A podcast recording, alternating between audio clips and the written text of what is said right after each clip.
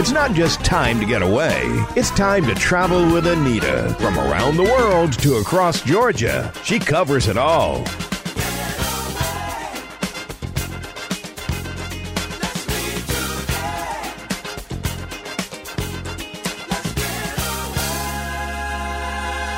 Now, here's the host of Travel with Annita, Annita Thomas.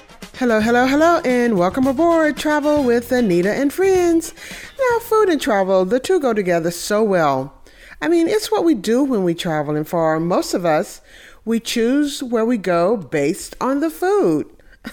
now, you guys know I do because what do I talk about a lot on the show? Food. And on my last show, I had Doc Bill on to talk about food maps. So fascinating, where various foods originated and how they made their way to other parts of the world and parts of the world that sometimes we think that's where they originated.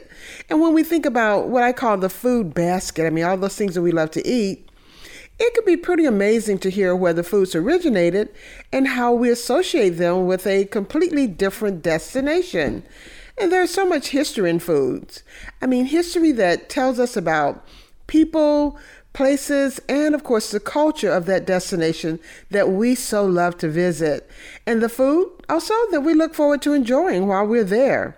Now, after our last show, I received several comments about the topic. So I asked Doc Bill to come back on the show this week and let's talk specifics about some of the foods. So, Doc Bill, thanks for coming back and joining me because last time you gave us some very, very informative understandings about how food travels. So, not only do people travel, you know, I talk about us traveling all the time, but food's out there traveling as well.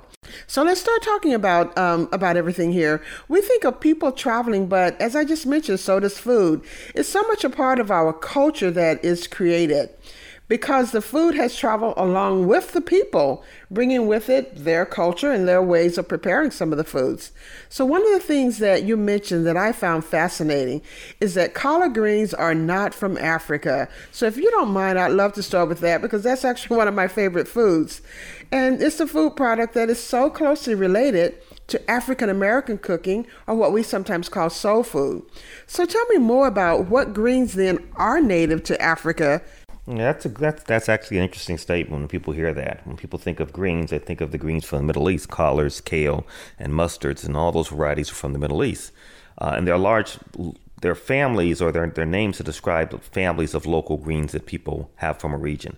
In Africa, particularly when I say Africa, I'm referring to sub-Saharan Africa. You have a variety of greens. You have some things greens from. Uh, Kenya, you have um, some people refer to it as uh, spinach which is actually not a spinach, but it's a green that you find in certain places from Ghana. Um, also, okra. Okra itself is, that we think about the, the great pod, the seed pod, but actually the, the, the leaves of the okra plant can also be used as a green. And what about the flower? Flower is also edible. It can be stuffed or it can be um, sauteed and eaten as is. The whole okra plant is edible. Even the roots can be um, mashed and made into a stew. You can take the seeds and dry them out and use them as um, as a, as a substitute even for coffee. Oh, wow. So it's an interesting process with that. Uh, okra has a, a, relative no molokhia spelled M O L O K H I A. It's from Egypt.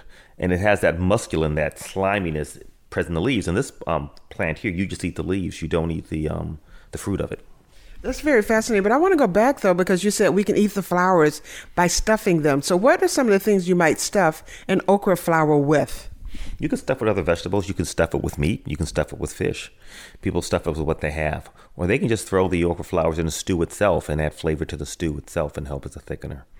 And if you're stuffing it, say, with vegetables or with meats, are you frying it? Are you boiling it? Baking it? How is it then prepared? It can be baked. It can be most likely it's used just thrown in the stew, or you can also fry it as well. You see more frying of it here, but in Africa, usually it's thrown into stews and dishes. Uh, okra, I said before, is an incredible um, vegetable. Uh, the longer the pod gets in um, most varieties of okra, the tougher it is. There are a few varieties where it doesn't. But people usually pick okra at the smaller size and use it in dishes. And it's usually pounded very hard to to increase the mucinous or the sliminess of it, and that's added to stews and dishes. Serves as a thickener and also gives nutritional benefits, and also helps to um, helps with digestion. But you know, it's funny that you say that it's pounded sometimes, you know, to actually add to that sliminess because that is also some of the things that you hear people say that they don't like about okra. Well, they don't. They, um, when people think of okra, they don't think of um, the sliminess of it. A matter of fact, here in this country, we tend to want to have okra fried, and uh, we do things we can to decrease the amount of sliminess in the food. But a lot of places around the world, people like that slimy texture. They do things to, to magnify it and make it even more prominent in the foods they eat. Well, you know, food and those foods that you enjoy, a lot of it is about texture. So I can see how it could be both ways. But I want to dig a little deeper with okra because okra is such a big part also too of what we consider African American food. It's prepared in so many ways. And gumbo and Louisiana in particular. I mean, gumbo is the French word for okra and it's called gumbe. I think it's spelled G O M B O. Uh, it's the French word for okra. So that makes sense that such a heavy inf- French influence in the Louisiana area, then would also have something that is closely related to okra since it's the French name. Yeah, some people, in, particularly in Louisiana, won't even refer to a dish as as um, gumbo unless it has okra in it. But a lot of gumbos don't have to have okra in it as well. It's just the method in which it's cooked. But again, it adds that great flavor to a dish. And okra by itself, particularly in West Africa and other parts, is eaten um, by itself as a principal vegetable with a few other things added to it. Here in the New World, we always think of okra having its cousin tomatoes. But if you go along the um, coast, eastern coast of the United States, where you have a lot of the um, what they refer to as the uh, the Geechee people, or the people, the slaves that were on the coastal area, they'll have a lot of dishes such as okra and shrimp, where the primary um, dish vegetable is okra, and you don't have tomatoes with it. And people like that flavor of the okra by itself without uh, without tomatoes okra can be stored dry. You can take the plant and dry it out, and then the dry okra is used in the cooking. That's in um, places which don't have refrigeration. That's another advantage of the okra plant. But now I heard you also say that the okra seeds can also be used as a substitute for coffee. But let's talk a little bit about coffee because Africa and coffee, you know, those two, you know, that's where coffee originated. Although a lot of times we think of South and Central America being where coffee originated. Uh, that's true. One more um, fact about about about okra. The plant um, itself has a lot of medicinal uses, and people use it a lot of times for to help as a day digestion. They use the seeds as a as a coffee substitute. Uh, coffee itself is a plant that um, came from Ethiopia.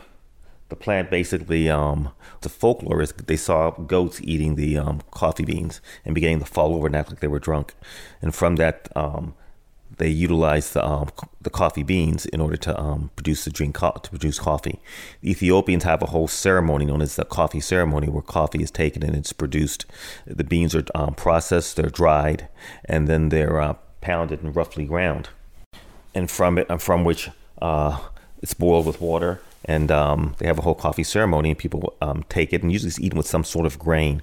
Most commonly now it's popcorn. Back but years ago there was no popcorn because corn was introduced to um, ethiopia. Other grains were used. That is fascinating uh, to to think of uh, coffee being served with popcorn. Now did they use a dairy uh, most places around the world, co- coffee is usually um, drunk without a dairy. It's mostly in the West that we see coffee drink, um, drink, drinking with a dairy product. Dairy was very sparingly used. More modern um, now, dairy is more readily available, but most Ethiopian coffee is you drink it without dairy. And can you go to maybe an Ethiopian restaurant and, and see that whole coffee ceremony? We think of, you know, Japan as having their tea ceremonies, but sounds like there's a coffee ceremony there is a coffee ceremony. There's a whole system and religious implications with it that they have with the ceremony, and um, it's it's you know it, it gives reference to it gives reverence to the um, product itself and also reverence to to the whole human idea of human beings being together and some sort of deity. Uh, coffee is probably one of the most use, um, usable um, beverages in the world. And Ethiopian coffee, the varieties of Ethiopian coffee, are some of the most highly prized coffees in the world. People always think of um, coffee coming from whether it's Kona coffee or Blue Mountain coffee or Colombia Premio coffee beans. But some of the coffees, the coffees coming from Ethiopia, are some of the most highly prized, sought after coffee beans in the world. Well, you've got me wanting a cup of coffee right now. So let's stop and take a break. Maybe we can grab a coffee. And when we come back, we'll continue talking about some of the specifics of the food map and how we can enjoy these foods when we travel here on Travel with Annita and Friends.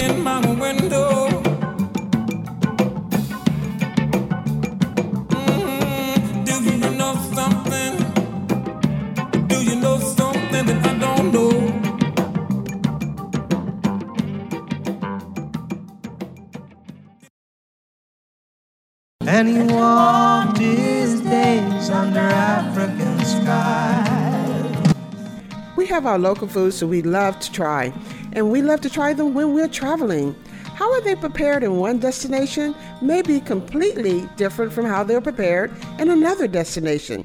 Welcome back to Travel with Annita and Friends. Now, Doc Bill is back with me sharing some of our favorite foods, and he's giving us some really good pointers that will help us when we're in these destinations so that we know what we need to need to order. So, Doc Bill, welcome back to the show. Now, we were talking in the last segment about some of the foods that are native to Africa. So I want to pick back up with that because there are a couple of others that maybe we do associate with Africa or we don't. So I want to start with eggplant. I didn't realize that that is from Africa. Yeah, Africa has a variety of eggplants. They're a bit more bitter than you find in some Middle Eastern varieties. But African eggplant is highly prized and is put in stews and dishes, and also a lot of times is even um, fixed with okra. Um, and African eggplants have come in a variety of shapes. Usually they're round as opposed to a lot of the long, skinny ones when you think of eggplants derived from the Asian region and areas of India. Um, watermelon is another fruit when people, uh, uh, people think about crops from Africa. Watermelons from Africa, it's a great um, source of um, of lycopene, which which are the substance which can help one with digestion, also helps with fending off prostate cancer. Um, but again, it's known for its flavor. It stores well. People would take watermelons on long trips because it's a good way to carry a form of water. Uh, the seeds in the watermelon plant are also used to stop bedwetting. The seeds are also edible as well. So it's a plant, it's a fruit in which everything is edible in the fruit, and it's from Africa. And there are many varieties of um, of watermelon. Well, if we can eat the seeds, are they dried, sort of like pumpkin seeds are? You can dry or you can roast them, and just like you would pumpkin seeds, and you can eat the whole seed shell and all. Um, so there's also other varieties of um, relatives of the watermelon plant that are also found from places in South Africa that are also used. They're not as sweet, but people like them for the water content that's in them. Mm, sounds yummy. Now, let's talk a little bit about sweet potatoes and yams because you can't have a holiday here in the United States, especially if you're talking about African American families. I mean, the tradition is that there's some kind of sweet potato, either it is baked or candied or it's prepared some kind of way. Now, is that the same thing as a yam and which comes from Africa? Uh, technically, a yam, um, when we refer to yams from Africa, these are root vegetables. They're roots that grow fairly deep into the into the ground, and there's a whole variety of, of African yams, and they vary from different parts of Africa. The African yam is, is, is interesting because it was one of the yams that was brought from the um, Africa to the New World, and it actually grows deeper than some of the yams which are present in here in the New World. Because of that, it was a, it grew deeper. It was harder for hogs and pigs to dig them up.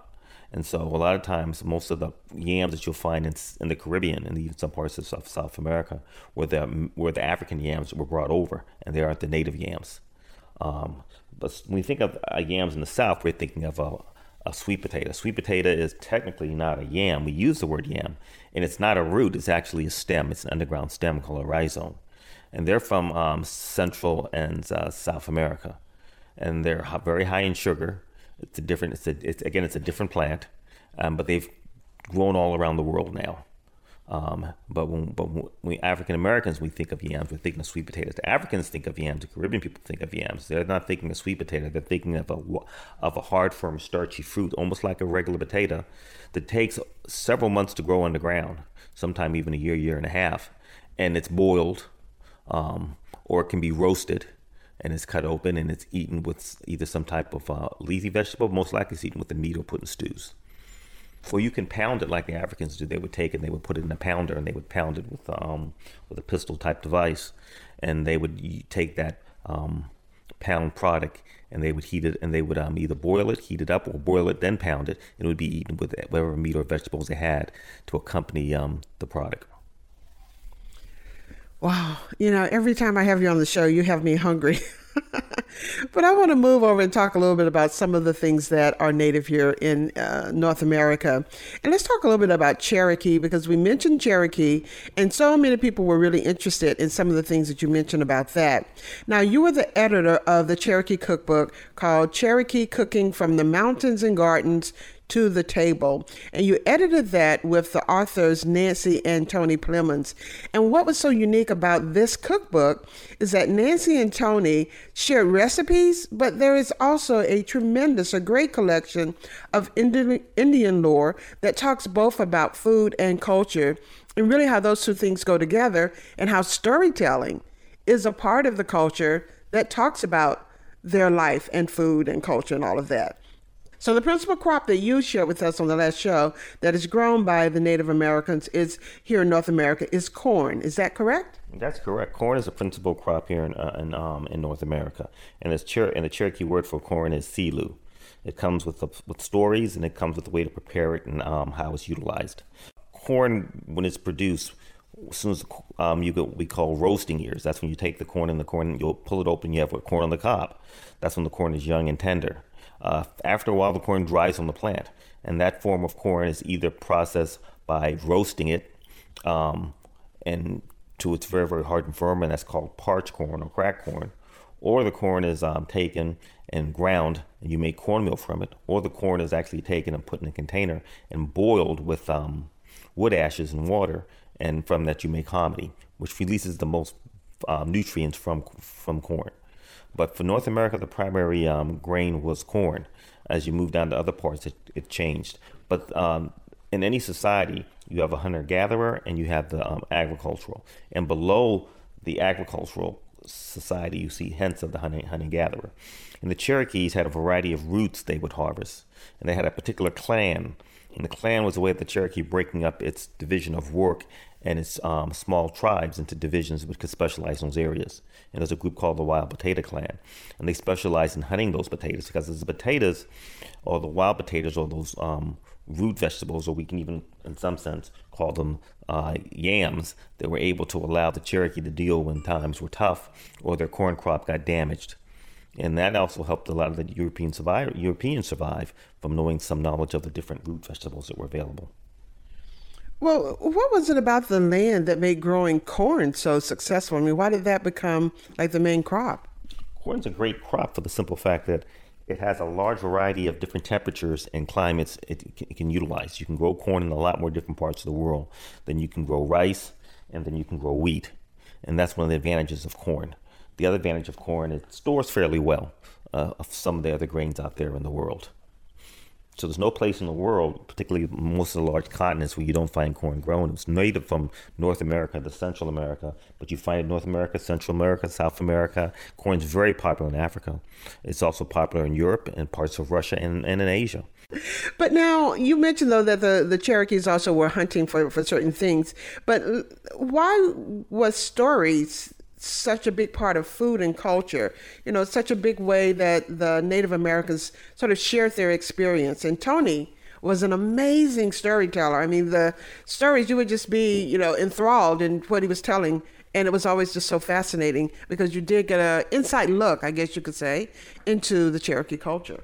Tony Plemons was an incredible storyteller and a tremendous historian about Indian cultures. He was an Iowa Indian, but he knew a tremendous amount about uh, Cherokee culture.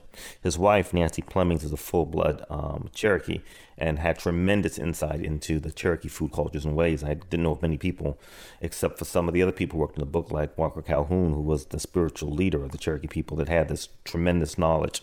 And in the cookbook that they wrote, um, you find tremendous detail about Cherokee culture and food. And there's no other book I know out there that talks more about Cherokee food and gives more detail than the book that they wrote. It's a great source of information. But the reason the culture and the food culture and the history and the myths associated with it work well because you actually see the the culture and you see the um, the land and the people come alive. Uh, whenever you uh, go out there and you hear the stories, you see why these stories came about. You see the significance of the stories, and you see why the food is done and prepared the way it is, and why this is a principal crop or principal food for the people.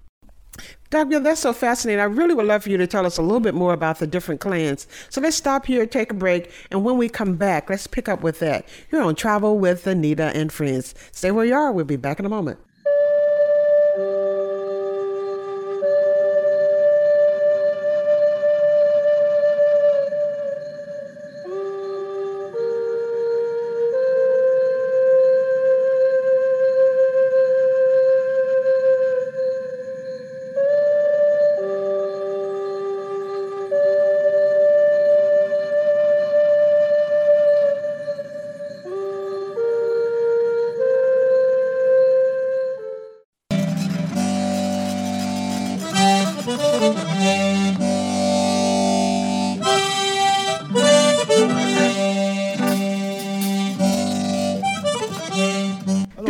Travel to have your favorite food?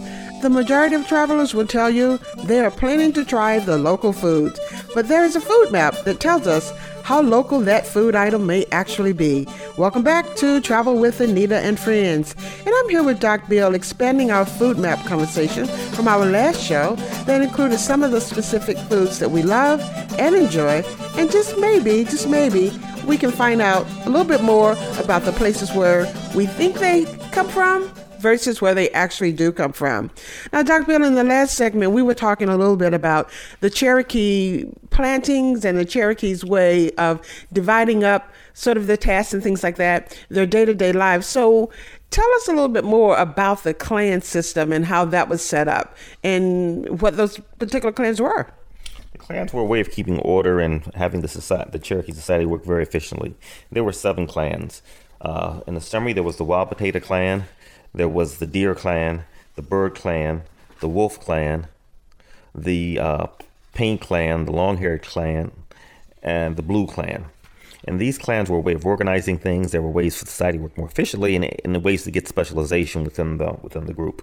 Blue Clan, for instance, was concerned with uh, disease and uh, medications and ways to treat people um, with those diseases.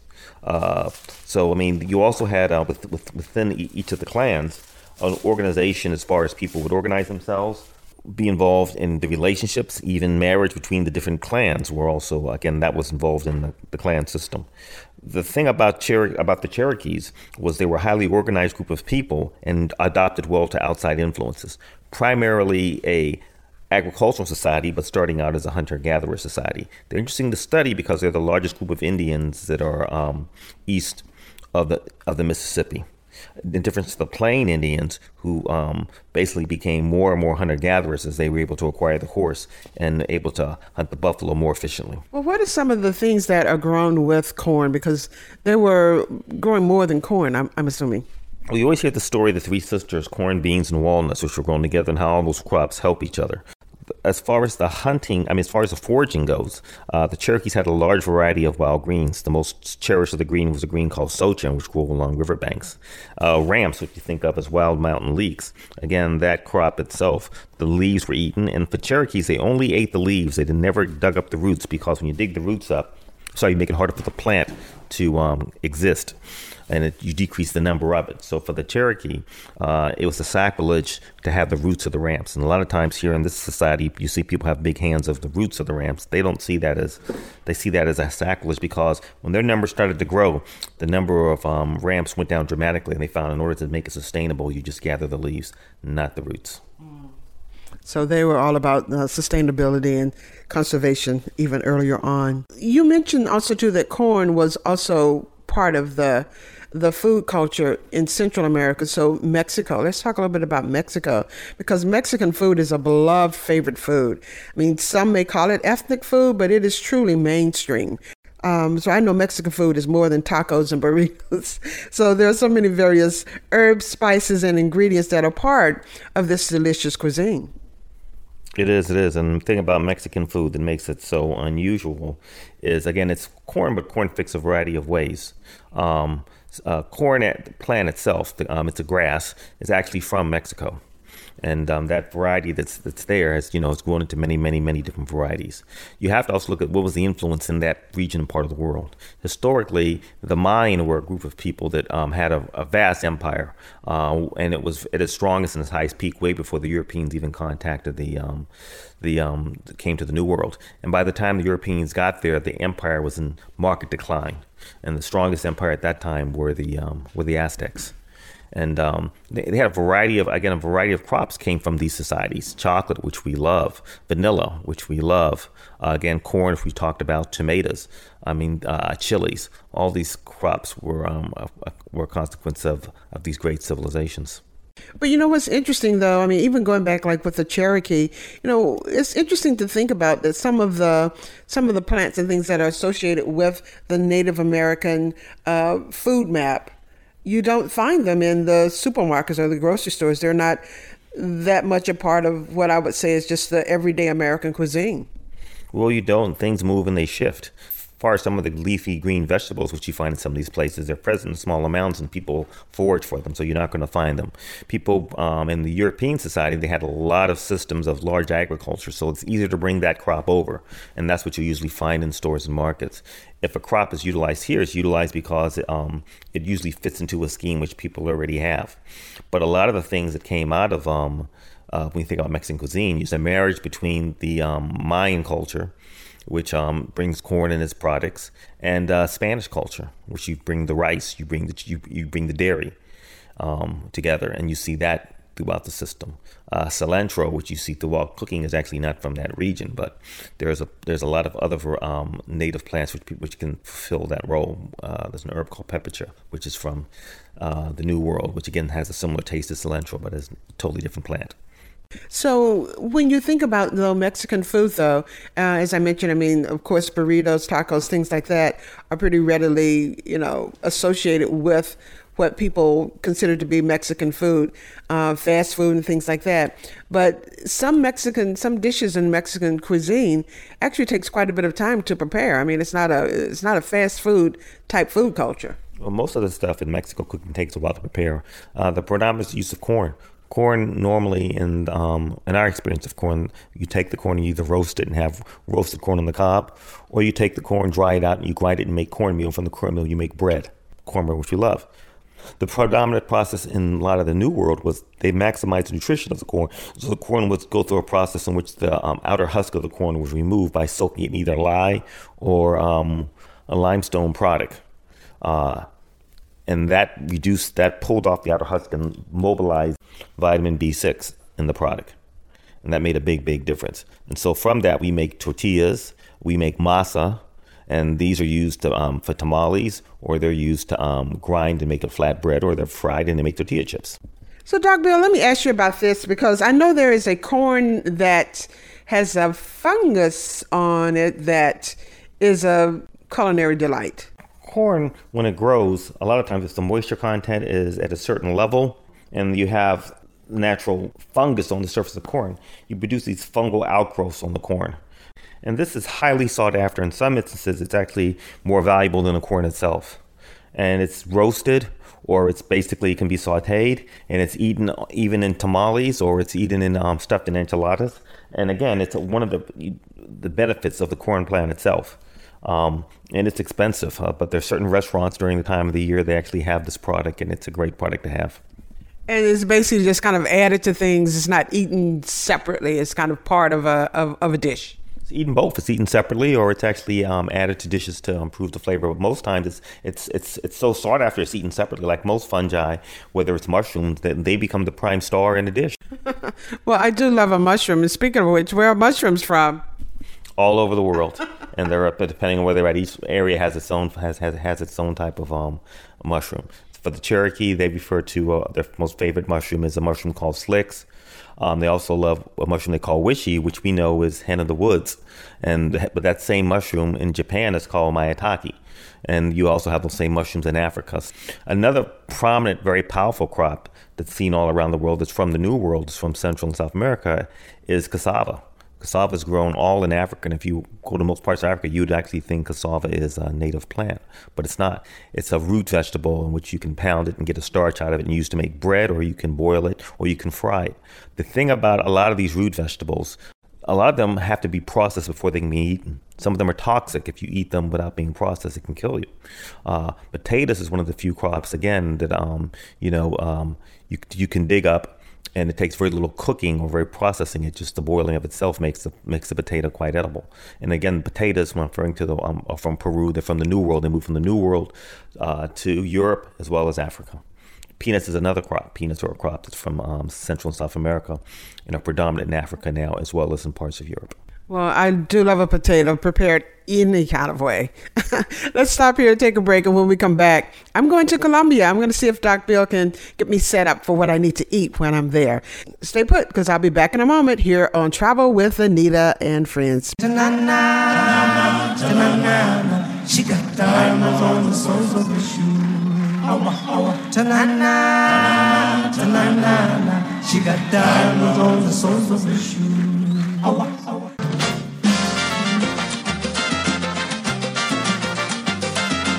Make a list of things to see and do when traveling to a destination for the first time? Well, my answer is yes.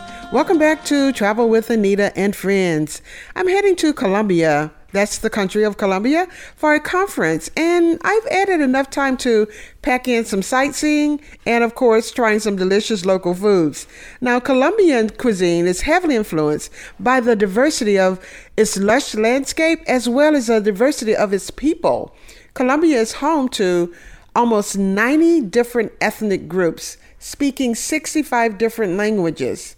And from indigenous staple foods like corn and tropical fruits to the African Colombian hearty meals of beans and stews, eating in Colombia, I think, is going to be one of the highlights for me. I can't wait. And I'm so excited because it also reflects the rich cultural heritage and the history, two things that I like to also check out when I'm in a destination. So, Doc Bill, okay, because I want to check out the food, but I also want to check out kind of how the food and the culture goes together as well. South America is just an incredible place. I mean, again, going back historically, you look at societies that had influence. You have the Mayans, Aztecs, but the predominant inf- culture down there were the Aztecs as far as um, influence in that region. They had a tremendous empire. Uh, a lot of crops came from that area. Corn was one of the principal crops, but also um, aramis and quinoa was also an, a crop from that region. Potatoes a tremendous crop that was brought into that area there, as well as the cassava as well. As far as dairy go, there was no dairy. The Spanish were the predominant European influence in that region. So, what are some of the particular dishes that I should try, just to get a feel of the flavor of the of the cities that I'll be in and of the of the country itself? Arepas is a, a, a corn cake, which is most popular, and it's it has old, old, ancient um, lineages that goes back uh, to the time of the Aztec. That's a great, great dish. There's a lot of stews. Uh, one stew is called sancocho, and there's many varieties of it. But it's a stew with you would have it with mixed with corn. There would also be beans in it, and whatever they can find locally to put in the dish as well. A variety of meats were in the dish as well. And again, the meats that we eat now are going to probably be pig, goat, and um, and beef. Uh, you don't see much of the lo- local um, meats unless you are in very, very uh, outreached areas. But again, those are things that are tried very well. Variety of fruits. Uh, soursop is a fruit that's known as the custard apple family. It's a very, very delicious fruit. Chirimoya, there's a whole variety of different fruits and stuff in that area that are that are incredible. Uh, dragon fruit, we say. What's dragon fruit? Well, dragon fruit is actually not a, from um, from Vietnam. It's not from Asia, and it's, and it's, actually a fruit from South America, which has been rebranded, and we call it dragon fruit. But it's similar um, to prickly pear. It's actually a fruit from the cactus and it's used a lot in foods and dishes down there as well. A lot of dishes are sweetened with sugar cane and um, cane syrup, but again, cane syrup is not from the New World; it's from the Old World, from India and the South Pacific is where those um, crops came from. But again, you have this mixing. You have coastal food, you have mountain food. Um, the influences that have dramatic, and you also have influences from the slave trade in the Caribbean, mm-hmm. which also bring um, uh, their turn and their spin to um, the variety of food you have there. Yeah, definitely some of the stews. But now, what about plantains? Plantains are synonymous with a lot of foods from South America. It's a good starch. They grow very quickly and they can use as thickeners. But all bananas, um, whether it's plantain or sweet dessert bananas, are not from the New World. They come they come from the area of the Indian and the South Pacific region, and were brought there by the Spaniards. But they've been adopted, um, so they figure quite heavily in their foods. Tamales and things that are stuffed. A lot of times they would they would be stuffed with corn leaf. They use the corn leaf as a wrapping, and also use banana leaf as a wrapping. It's wrapped around corn, and again, it's um, steamed or boiled, and um, very nutritious and eaten that way.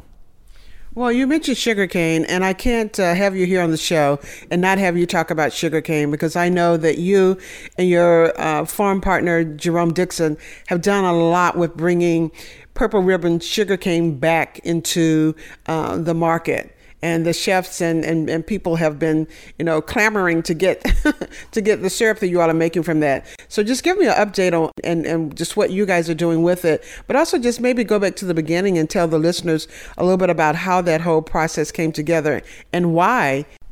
Sugarcane is a crop from India and the South Pacific area. Basically most notable in the world, particularly from the area of the Caribbean. Um, but it was primarily grown because from sugarcane you were able to make rum and that was the demand because rum was a product that was sold around the world, and also the sweet the sweetness that you get from molasses and sugar. The uh, sugarcane project we started, which is the purple ribbon sugarcane, on um, was trying to revive a, a cane that was grown uh, around 18 early 1800s on the Georgia coast, and it was done with Clemson. It was done through the help of Clemson University with Steve Kresovich and myself and Jerome Dixon and um, we were able to grow the, the um, sugarcane on the mainland side. And once the sugarcane got up to a certain size, we were able to at least produce a good crop on the mainland side. Then we transferred over to the Sapelo side, where um, we work with partners of Cornelia Bailey, and from that we were able to um, they were able to grow sugarcane on the island. But the original um, group that was involved was myself, uh, Steve Kresovich, and Dr. David Shields and Jerome Dixon. And then Cornelia was involved on getting the crop maintained on the um, island side. But what was the association with Sapelo? I mean, why why Sapelo? Why not just grow it on the mainland side? Sapelo was used because at that time there was a, a plant, uh, plantation owner named Thomas Spalding who was an innovator in um, agriculture, and he wanted to grow sugarcane because it had because of the potential value of the crop. And his farm was on Sapelo and the mainland side. And, um, and at a certain point during the early 1810, um, 1812, Sapelo was one of the largest sugar growing, sugarcane um, growing regions in the United States and provided a lot of sugar in that area there. And that's the significance of it. So it's to trace the historical steps and, and, and get an idea of what did that original sugarcane syrup and products taste like.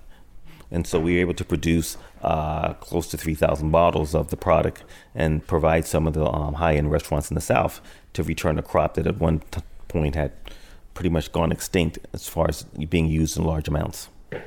Well, tell me a little bit about that whole process because I, I know that you grow the sugar cane, then you harvest it, but the process of making it into to sugar, uh, into syrup, uh, you can't just kind of do that in your backyard. So, what what is that process?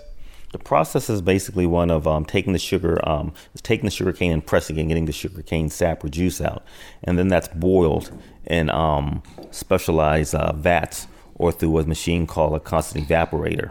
And um, this has to be done under controlled situations. And if you're going to take a product like this and sell it, it has to be done under FDA regulations because problems such as mold getting into the product and harmful substances can, can occur in it can happen if it's not processed under a, a carrying situation. So we used a, a, a, a guy named Miss Mickey Morrison, who, is, who specializes in processing sugarcane. And he was able to produce a very fine sugar through an old process, but a very efficient process called steamed um, uh, evaporation, where they use steam to heat up the syrup and boil it. And you don't get a sculpting effect, and you get a much more smooth tasting, bitter tasting uh, cane syrup.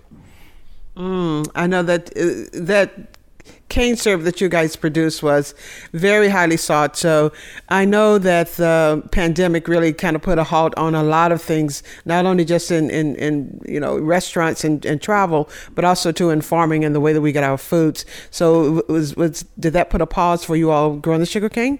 It did. It was a hard time getting labor, and we decided at this point it's just best to hold off, and at some point we may start up again. But through our projects on Sapelo, we were able to restore, um, or let's say, not restore, but let's say uh, popularize the Sapelo red pea, which was a field pea that came out of um, uh, which the people on the island had preserved. That same pea also existed on Sea Island. And so the Sapelo Island um, red pea and the Sea Island red pea is in a sense the same pea because those two properties were owned by the same um, plantation owner. But we were able to at least bring back the Sapelo version of it as far as popularizing it so people um, at restaurants had greater access to it. The people on the island enjoyed it for, for decades. Um, so that was one project we were able to popularize, and I also put a better price in it, so the farmers that grew it got a higher price for the product they made, and that was done via a friend of ours named Chef Linton Hopkins down in Atlanta, who's a very famous restaurateur, and and really someone who champions um, local product and in this in the um, historical content of saving food and helping preserve cultures. Yeah, I remember that first meeting that you had with uh, with Chef Linton Hopkins, and I always like to say that the Red Pea Project was started over blue crabs, because that's what you all really met to talk about. We did. It actually started over um, soft shell crabs, mm. and today we still um, enjoy soft shell crabs at, at Chef Linton's restaurants. Absolutely. Well, good luck with all of that. I mean, you guys have really done a lot to to revitalize and commercialize also to those crops that definitely helps to sustain the the economy on Sapelo Island. So, Dr. Bill, thank you so much for coming back on because I had so many questions. So many people were making comments that they really enjoyed the food maps uh, show that we did last time, and they wanted some specifics. And you certainly have me set up for Colombia. I am taking off soon, and I will be trying some of those things that you mentioned. So, thank you guys for listening in today. And if you have more questions about the food map, hey, I will pass it over to to Doc Bill because he's the person that can answer it. So thanks for joining me. Come back in two weeks for another great destination and more information about how you can travel and enjoy not only the food but also culture too. Here on Travel with Annita and Friends. Bye bye.